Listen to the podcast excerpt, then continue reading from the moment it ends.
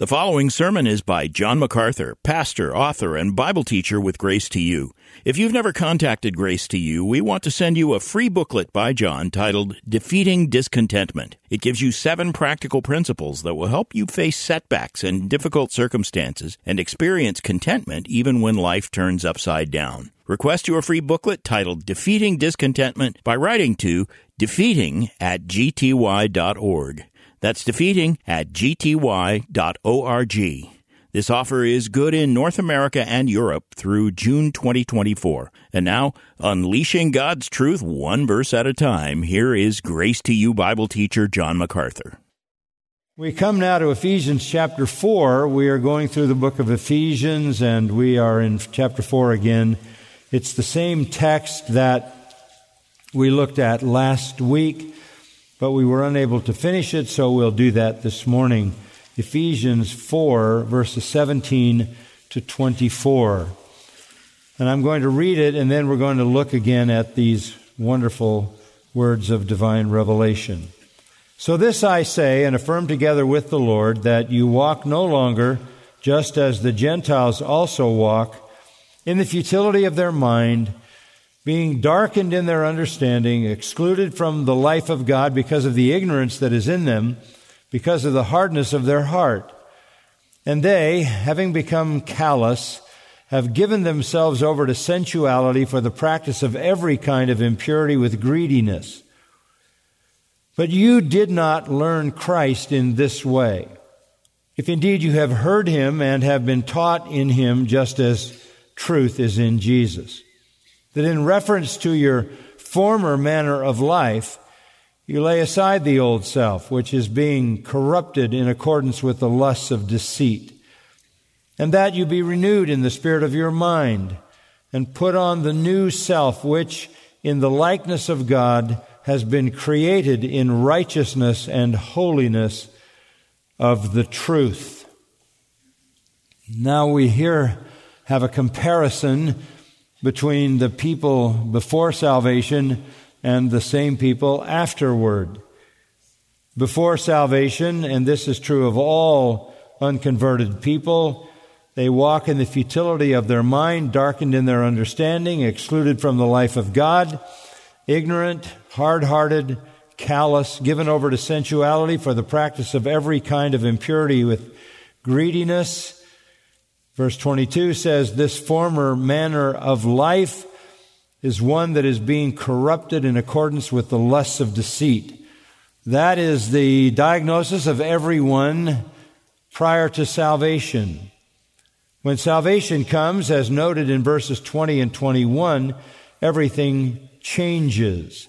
Verse 23 says, that you be renewed in the spirit of your mind put on the new self, which in the likeness of God has been created in righteousness and holiness of the truth. The difference is the salvation that is the theme of verses 20 and 21. And we saw last time that when Paul says, learned Christ, he's talking about salvation. You learned because the gospel is truth that you have to hear and learn. Faith comes by hearing the word concerning Christ. Romans 10 17. Jesus said in Matthew 11 29, as we pointed out last week, that you have to learn of me. John 6 45 talks about the Father has taught us. So coming to eternal salvation is a matter of learning the truth. And when that truth is learned, there is a transformation that is monumental and that is the transformation that is described here. It's important for us to understand this because there are so many people apparently confused about who is a Christian and who is not. And some people would assume that if you go to a Christian church or something that purports to be a Christian church, that is enough. If you uh, have good feelings about Christ, if you've prayed a prayer to Him, if you've quote unquote made a decision, you are automatically a Christian. But the definition here of salvation is far more careful than just those musings about Jesus that may have engaged a person for a moment or at some point in their life to cause them to pray a prayer. Because what you have here is spiritual transformation. Salvation is a transformation. It is the divine miracle that transforms the sinner into the saint. It is what Jesus was talking about when he said you can't enter the kingdom of God unless you have been born again. Paul says in 2 Corinthians 5:17 if anyone is in Christ he is a new creation. Old things have passed away and new things have come. It's essential for us because this is such a constant question that people ask to understand how we know when someone is a Christian. It's essential for us for the sake of others and for our own sake as well. So Paul is showing us a dramatic transformation here. This isn't the first time he did that in Ephesians. Go back to chapter 2. Very much uh, in a parallel fashion, Paul begins chapter 2 by saying, And you were, and again, this is prior to salvation, dead in your trespasses and sins. And when Paul talks about the condition of the unregenerate, he talks about them as dead in the sense that they cannot respond to God or divine truth. They're dead in trespasses and sins. And then he goes further to de- describe them as saying they walked according to the course of this world, and that refers to the evil system that dominates human life.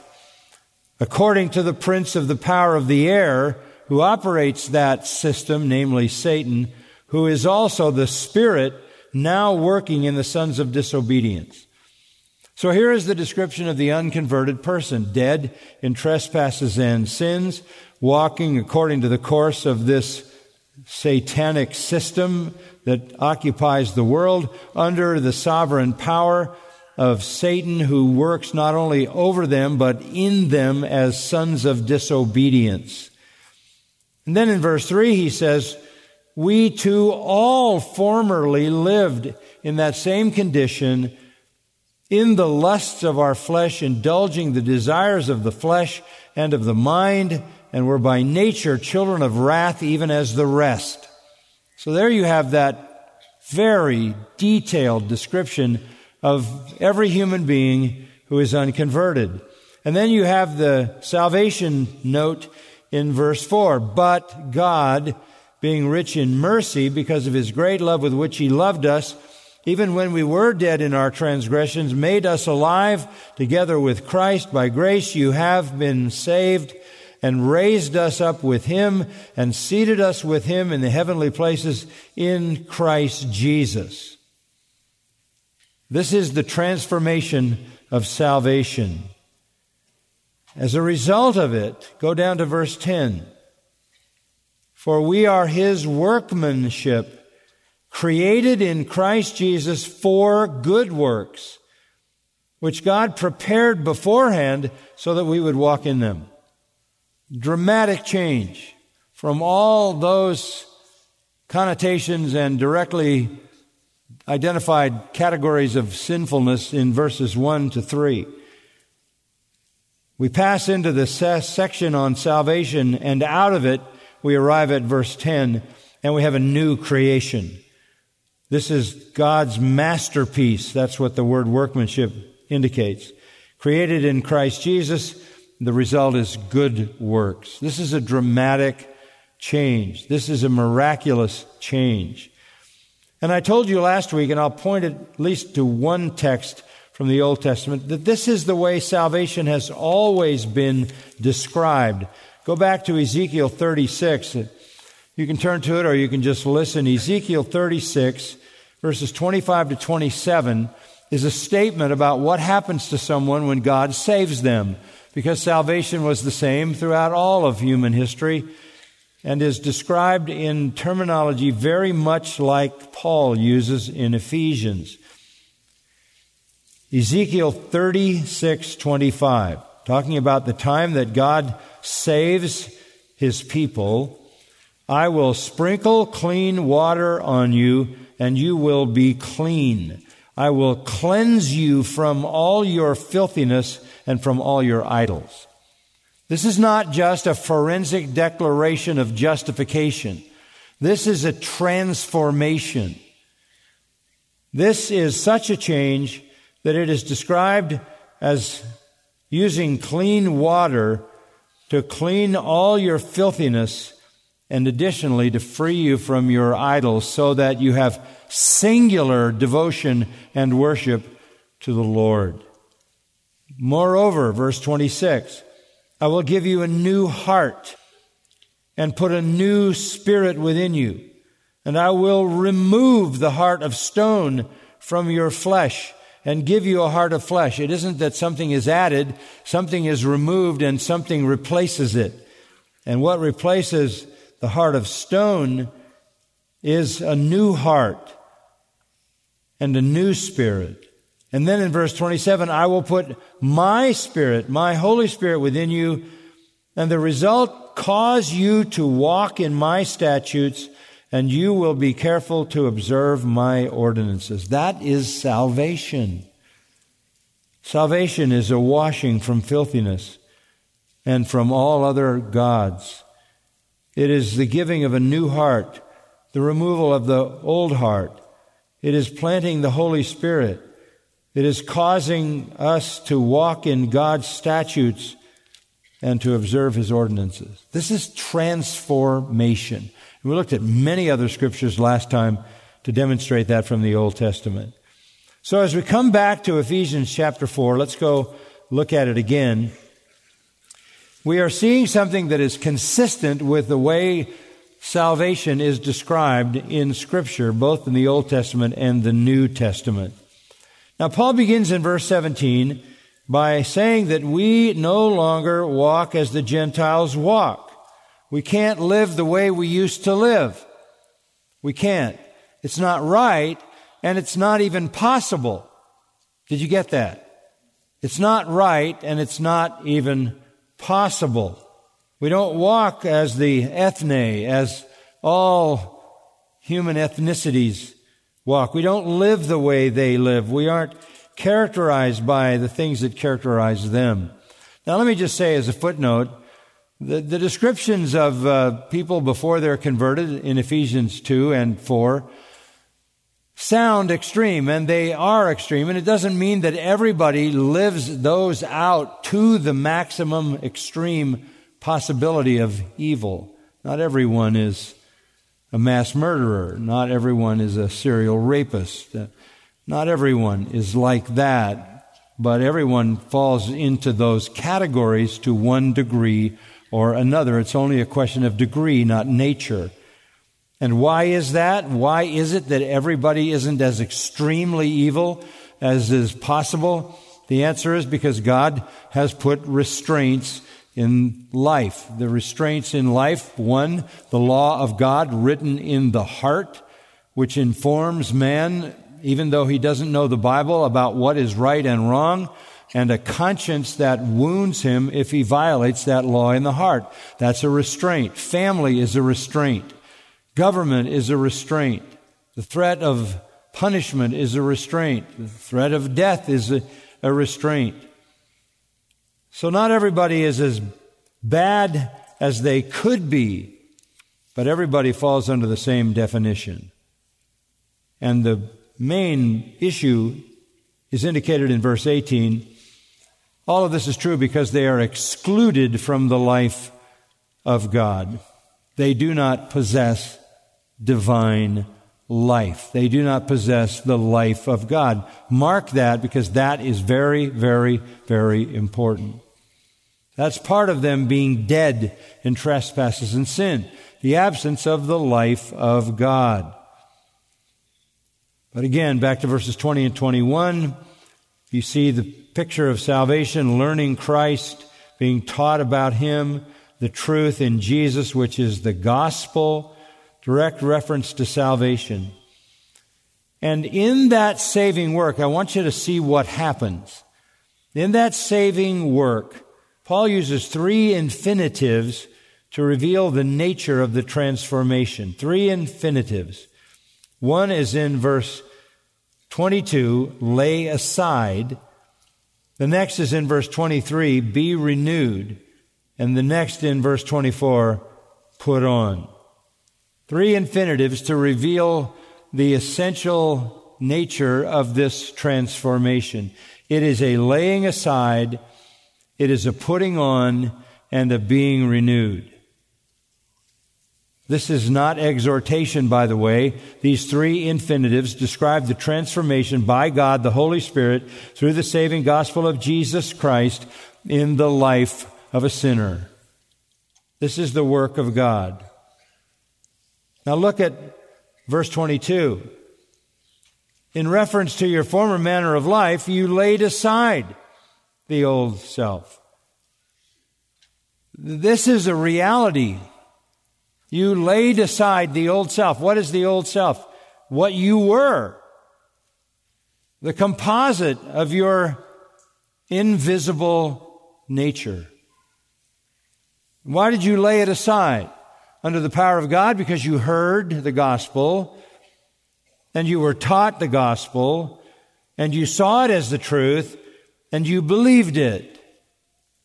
God opened your mind, opened your heart, gave you life, gave you understanding, a divine miracle took place. You heard the gospel, you learned the gospel, and you laid aside the old self. That's a powerful statement. Very powerful statement. You laid aside the old self, then in verse 24, you put on the new self. This is transformation, and this is what salvation is. It isn't that um, when you were saved you were uh, repaired. It isn't that when you were saved you were realigned. It isn't that when you were saved uh, you you have an old self and added to the old self is now a new self and so you have the old self and the new self competing. No. You put off the old self. You put on the new self. The old self is not repaired. It's not realigned. It's uh, removed. It's removed. And it's replaced. This is very, very important for you to understand. If you are a true believer, this is what has happened to you. Now, let me take you to Colossians 3, which I read earlier, to give you some further insight into this. Colossians chapter 3, Paul is essentially saying the same thing, but let's just capture a few of his phrases. He describes this transformation in this way. Verse 2, 1, 1 2, and 3. Let's just go to verse 3. You have died. You have died. You have died. Now you can't get a more extreme reality than death, and that's the metaphor he uses to describe what happened to your old life. Your old self died. And then verse 1, you have been raised. You have died and you have been raised. The old died and there was a new creation resurrected. Another way to say it is down in verses 9 and 10. You laid aside the old self with its evil practices. You laid aside the old self, and when it went, all its evil practices went as well. And verse 10, you put on the new self which is being renewed to a true knowledge according to the image of the one who created him. In other words, the new self is godlike. So you have died. Parallel to that, Paul says that would be you laid aside the old self. You have been raised. Parallel to that, you have put on the new self. Have died corresponds to laid aside. Been raised corresponds to put on. Those uh, four verbs uh, basically tell us what salvation does. It is a death and a resurrection. It is the removal of an old self, which is replaced by a new self. This is powerful language. This gets to the core of the identity of a Christian. Let me show you Paul's language with regard to this in the sixth chapter of Romans. Romans chapter 6. And the language is consistent and particularly definitive here in Romans 6. The transformation, look at the beginning of the chapter. Verse 2 We died to sin. We died to sin. Look at verse 4. We have been buried with Christ. And then verse 5. If we have become united with him in the likeness of his death, certainly we shall also be in the likeness of his resurrection. Again, the language is the language of death and resurrection. It's the language of going out of existence and a new reality coming into existence. If you look at verse 6, in our death, what happened? The old self died, was crucified with him, in order that our body of sin might be done away with. It's gone. The, the old self is gone. Completely gone. Strong verb there. It's done away with. So much so that we would no longer be slaves to sin. For he who has died is freed from sin. So what happened at salvation is a real death in which the body of sin was removed and a real resurrection in which we were raised from the dead to a new self that possesses, listen carefully to this, eternal life. Eternal life. Verse 8 sums it up. If we have died with Christ, we believe that we also shall live with him. So, verse 11 consider yourselves to be dead to sin, alive to God in Christ Jesus. Now, this is the language of transformation, and this is what you have to understand because there seems to be so much confusion about who's a Christian and who's not. This is not only confusion in the minds of people who are trying to evaluate others, but confusion in the minds of people who aren't sure what their condition is. Where you have salvation, you have at the end of verse 4, newness of life, Romans 6 4. You literally have to see it this way, all right?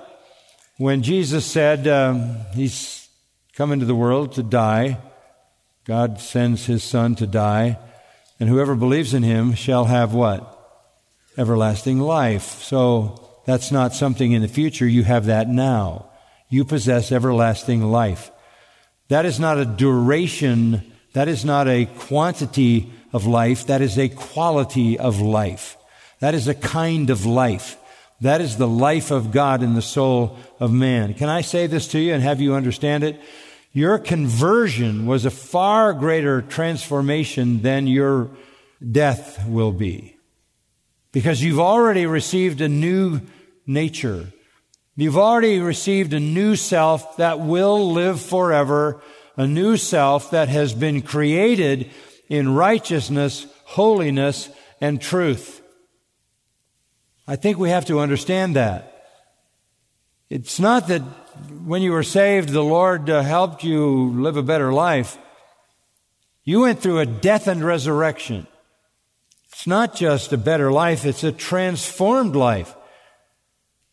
Go down to verse 16. Do you not know that when you present yourselves to someone as slaves for obedience, you're slaves of the one whom you obey, either of sin resulting in death or of obedience resulting in righteousness? But thanks be to God that though you were slaves of sin, you became obedient from the heart, and that obedience is expressed by Paul as putting off and putting on You became obedient from the heart to that form of teaching to which you were committed, and having been freed from sin, you became slaves of righteousness. Slaves of righteousness. Look down at verse 22. Being freed from sin and a slave to God, you derive your benefit, resulting in sanctification and the outcome, eternal life. If you have been saved, you possess now eternal life. You possess now eternal life. This is an amazing thing for us to understand. In the language of Ephesians 4, you have put off the old self, put on the new self, and are renewed in the spirit of your mind. You don't think the way you used to think. You could parallel that with having a new heart and a new spirit. It's not just that God treats you differently. You are different. You're a new creature. Colossians 3:10 says you have been literally created in a true fashion to be like the image of the one who created you. This is not a psychological change. This is not just the fact that you think a little bit differently about theology and life.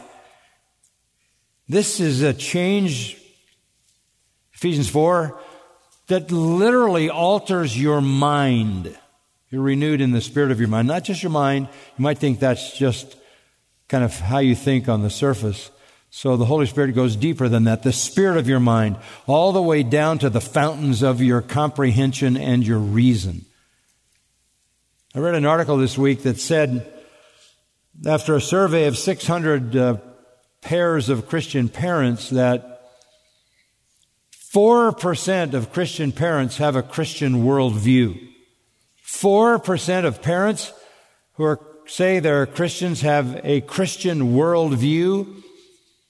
You know how I feel about surveys to start with. But you're trying to tell me that 96% of people who have been created anew, who have been given new life, who are the possessors of eternal life, uh, who, in the words of 2 Peter 1 4, are partakers of the div- divine nature, those who possess everlasting life, those who have been renewed in their minds, you're telling me that 96% of them see the world the way they saw it before? Not possible. Now, they may not know all the elements of Scripture that help them understand and discern everything in the world. But to say 4% of Christian parents have a biblical worldview, you better check your definition of Christian. Because when you were saved, you put off the old self, you put on the new self by the power of God, and deep down in your mind, you were transformed and you don't think the way you used to think about anything. The new self, Ephesians 4 says, in the likeness of God in the likeness of God. Paul says in 1 Corinthians 2:16 you have the mind of Christ. I think Christ has a biblical worldview. Just saying.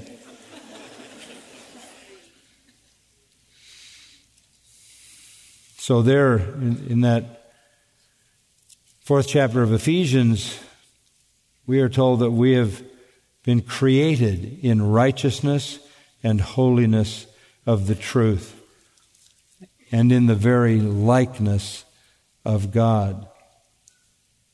This is the total transformation. Again, it's not addition. You aren't what you used to be and something was added to it. Now you've got a war between what you were and what you are. No, your inner person, your inner man, your new self replaces the old self. Look at 1 John chapter 3 because I think John helps us to see the distinctiveness that transformation brings. 1 John 3 7. Little children, make sure no one deceives you. The one who practices righteousness is righteous. Not hard, is it? The one who practices righteousness is righteous, just as he is righteous. His righteousness is like God's righteousness because he's been created in Christ Jesus. He's been created in the likeness of God. He's been created in the image of the one who created everything. On the other hand, verse 8 says, the one who practices sin is of the devil. For the devil has sinned from the beginning. The Son of God appeared for this purpose to destroy the works of the devil. No one who is born of God practices sin because his seed abides in him, God's seed, and he cannot sin because he is born of God. The, the, old is dead, the new has come. By this, the children of God and the children of the devil are obvious. Anyone who does not practice righteousness is not of God, nor the one who does not love his brother. It's not that hard to distinguish people. What do you mean? You mean they never sin? No. They don't practice unrighteousness. If you practice unrighteousness, you give evidence of being of the devil. If that's the pattern of your life, then you're not converted. Whatever you think you may have prayed or whatever emotional connection you thought you had with Jesus, the children of the devil and the children of the Lord are easy to distinguish. One practices sin, the other practices righteousness. In other words, the dominating pattern of the life is sin, or the dominating pattern of the life is righteousness. And it's not just that Christians are, for some external reason, better able to stay away from sin because they work harder at it. It is that they stay away from sin because they have been recreated in righteousness, holiness, and truth. Now, I know what you're thinking. You're thinking, but wait a minute. I'm doing a little inventory, and um, I have to confess that I sinned, and I'm glad you did. But how do I understand that? How am I to understand that? This seems really black and white. So let's go back to Romans 6, and I want to help you with that. Romans 6. Paul will not, listen carefully, will not locate sin in the new self. He will not locate sin in the new self. And his language is explicit about that. He knows the new self is created in righteousness and holiness and truth. The new self is the creation of the Holy Spirit. It's regeneration. It's the new birth.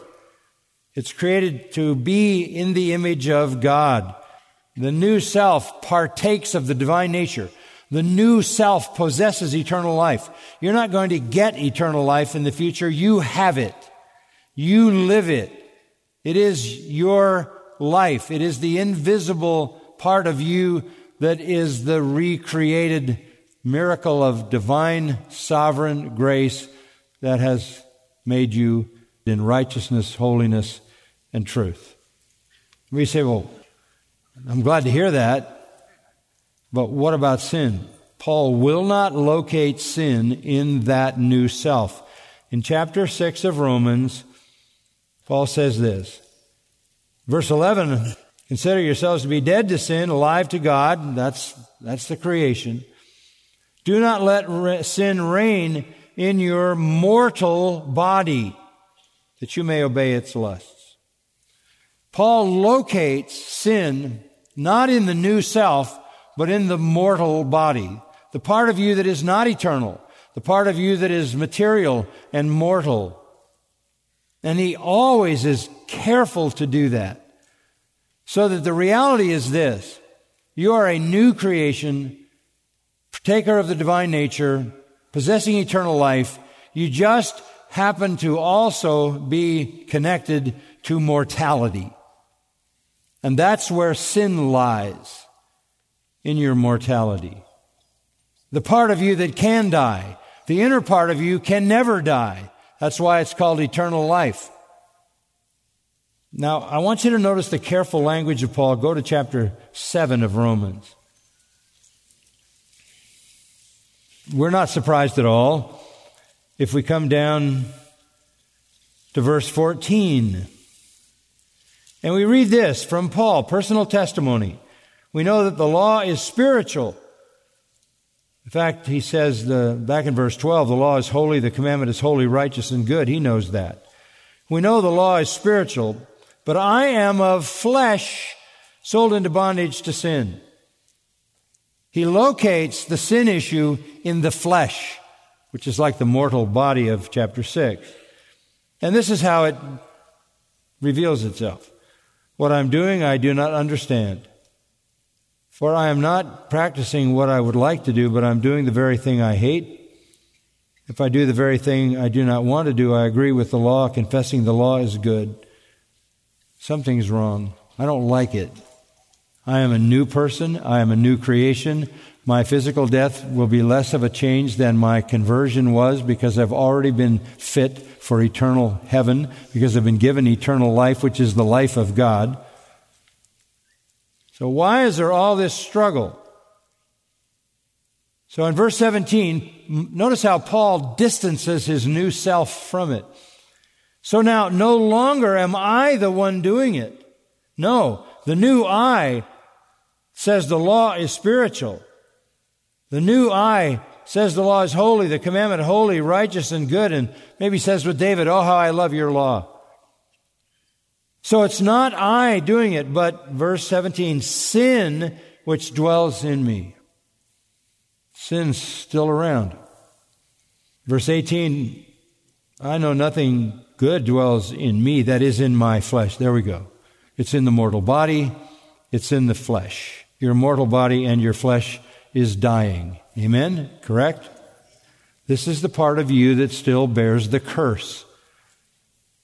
And it shows up because the willing is present in me. That's the new self. But the doing of it is not for the good that I want. I do not do, but I practice the very evil that I do not want. I'm doing the very thing I do not want. I'm no longer the one doing it. Isn't that interesting? He says it's not the real me. Now he's, he's not being irresponsible. He's just parsing out spiritual reality and saying, sin is so alien to me. I hate it. It's not what I love. It's not what I want. It's not what I desire. But it's still there in my mortal body, in my flesh. That's where it resides. So I find in verse 21 the principle that evil is present in me, the one who wants to do good. For I joyfully concur with the law of God in the inner man. There it is. There's that new self. But I see a different law. Where is it? It's in the members of my body. It's in my flesh. It's in my mortal body. And it wages war against the law of my mind and makes me a prisoner of the law of sin, which is in my members. Again, he keeps saying, it's, it's not me. It's not the new self. It's not my heart. It's not my new heart. It's not my new spirit. It is in my flesh. It is in the members of my body. It is in my mortality. It is in my members, my, my fleshly mortal faculties. Verse 24, he shows his frustration by saying, Wretched man that I am, who will set me free from the body of this death? And again, he says it's the body. You know, in ancient times, very often when somebody killed someone, as a punishment, they would take the murdered corpse and strap it to the murderer, and uh, it wouldn't take long before the body decayed and brought about a horrendous death to the killer. Paul feels that way. He is full of divine life, but there's a corpse strapped to him. Now he knows he'll triumph, so he says it in verse 25. Thanks be to God through Jesus Christ our Lord. He will free me from this corpse. He'll free me from this corpse. But notice how verse 25 continues. Not yet. So, on the one hand, I myself, with my mind, my renewed mind, am serving the law of God, but on the other, with my flesh, the law of sin. Hasn't happened yet, right? I know it'll happen. I know Christ will deliver me. I know someday it's going to happen. Someday I'm going to get rid of this wretched sin that attaches itself to me. And oh, by the way, in chapter 8, verse 1, I know it's not going to condemn me, for there is no condemnation for those who are in Christ Jesus. Why will we never be condemned if we're in Christ? Because Christ was condemned in our place. And so we struggle. And we will struggle all our life long. Sometimes young people say to me, do, we, do you ever get victory over besetting sins? Sure. As you grow in grace and the knowledge of Christ, you'll sin less. But I warn you, though you sin less, you feel worse. Paul has this horror of sin because his inner man is righteous and he sees sin against that backdrop. I think Paul and any believer is far more sensitive to sin than an unbeliever because an unbeliever has nothing to compare it to. Unbelievers don't fight the battle with the flesh. They're all flesh. And the old self and the flesh are very compatible partners. So the good news is you will sin less as you grow, but you'll feel worse. Because the less you sin, the more you become like God, the more you hate sin. And in your maturity, you will hate your own sin a lot more than somebody else's. So Paul recognizes the reality of sin, and he knows there's going to be a triumph. When is that triumph going to come? Go to chapter 8, verse 23.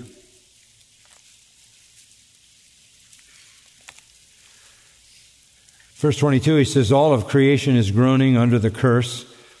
Verse 23, we ourselves, having the first fruits of the Spirit, because the Spirit is in us, and the Spirit has dispensed into that new inner self, love, joy, peace, gentleness, goodness, faith, meekness, self-control, fruit of the Spirit. We have those. We have the divine nature. We have eternal life, the life of God in our souls. We are the temple of the Trinity. Because of all of this in the new self, we groan within ourselves. There's an agony in living, waiting eagerly for our adoption as sons. What do you mean, Paul? I mean the redemption of what? Our body. And again, that, that's, that's all that we need. We've already been transformed. When you die, it's not a transformation of your inner person. It's the subtraction of your sinful flesh. When you see a coffin, um, I know they all always dress people up, but what you're really seeing is nothing but flesh, nothing but mortality, nothing but the occupying part of humanity that holds sin and fights against the new self. So we rejoice when someone goes to glory, not only because they're in heaven, but because they've left the body behind. And there will be in the future a new body, a resurrection body, right? 1 Corinthians 15. It'll be like his glorious body. There'll be no battle in heaven between the glorified body and the glorified soul. So we are waiting, he says in verse 23, eagerly for the redemption of our body. When you think about heaven, and we've sung about heaven this morning, when you think about heaven, it's not so much about seeing Aunt Alice, although you might be able to find her up there if she's there. And it's not so much about the beauty and the splendor of it as it is that the struggle with sin is over. It's over. It's over. The redemption of the body. In the meantime, this is how we need to think about ourselves. We need to think about ourselves as new creations created in the likeness of God, in the image of the one who created us. We have, uh, in our salvation, been enabled by the Holy Spirit to put off the old and put on the new. We have a renewed mind. We now love righteousness, holiness, and truth. But how do we gain victory? How do we, how do we get the, the upside of the struggle between the new self and the flesh? Well, I think, first of all, you have the power to do it in the resident Holy Spirit, right? And in the power of that new life, which is created in righteousness, holiness, and truth. The power is in the very essence of that life and in the Spirit who dwells within you. You also have the additional power that comes from the scripture. Your word have I hid in my heart that I might not what? Sin against you. You have that new nature, you have the Holy Spirit, you have the word of God. But I'll tell you what it comes down to. It comes down to obedience. Uh, just as a fact, over 400 commands are found in the epistles of Paul. Four, over 400 commands. There are 50 commands to the believer in the book of James alone. It's not difficult to figure out that the Lord has given you the steps to spiritual victory in the commands. Obey the commands. You have the nature to do it, you have a renewed mind, you have the Spirit to enable you, and you have the Word to strengthen you. Keep the commandments. Keep the commandments. That's what it is to live on the victorious side. And just to seal that as we close, when Jesus uh, stood on the mount and was departing and gave the, what is the Great Commission, his last words, uh, most people's last words are usually significant. His, the most significant of all. And what did he say? What did he say? Go into all the world, make disciples, baptizing them. And then he said this, and teaching them to observe all things whatsoever I have what? Commanded you. That is the path of sanctification. It's about obedience. It's about obedience. So you, you shouldn't be looking for some mystical sort of personal spiritual elevation that might come to you in some moment. It's just about obedience. Jesus said, Here's my orders. Teach them to obey everything I've commanded you. Everything. And I promise you this Lo, I am with you always, even to the end of the age. I'll be there.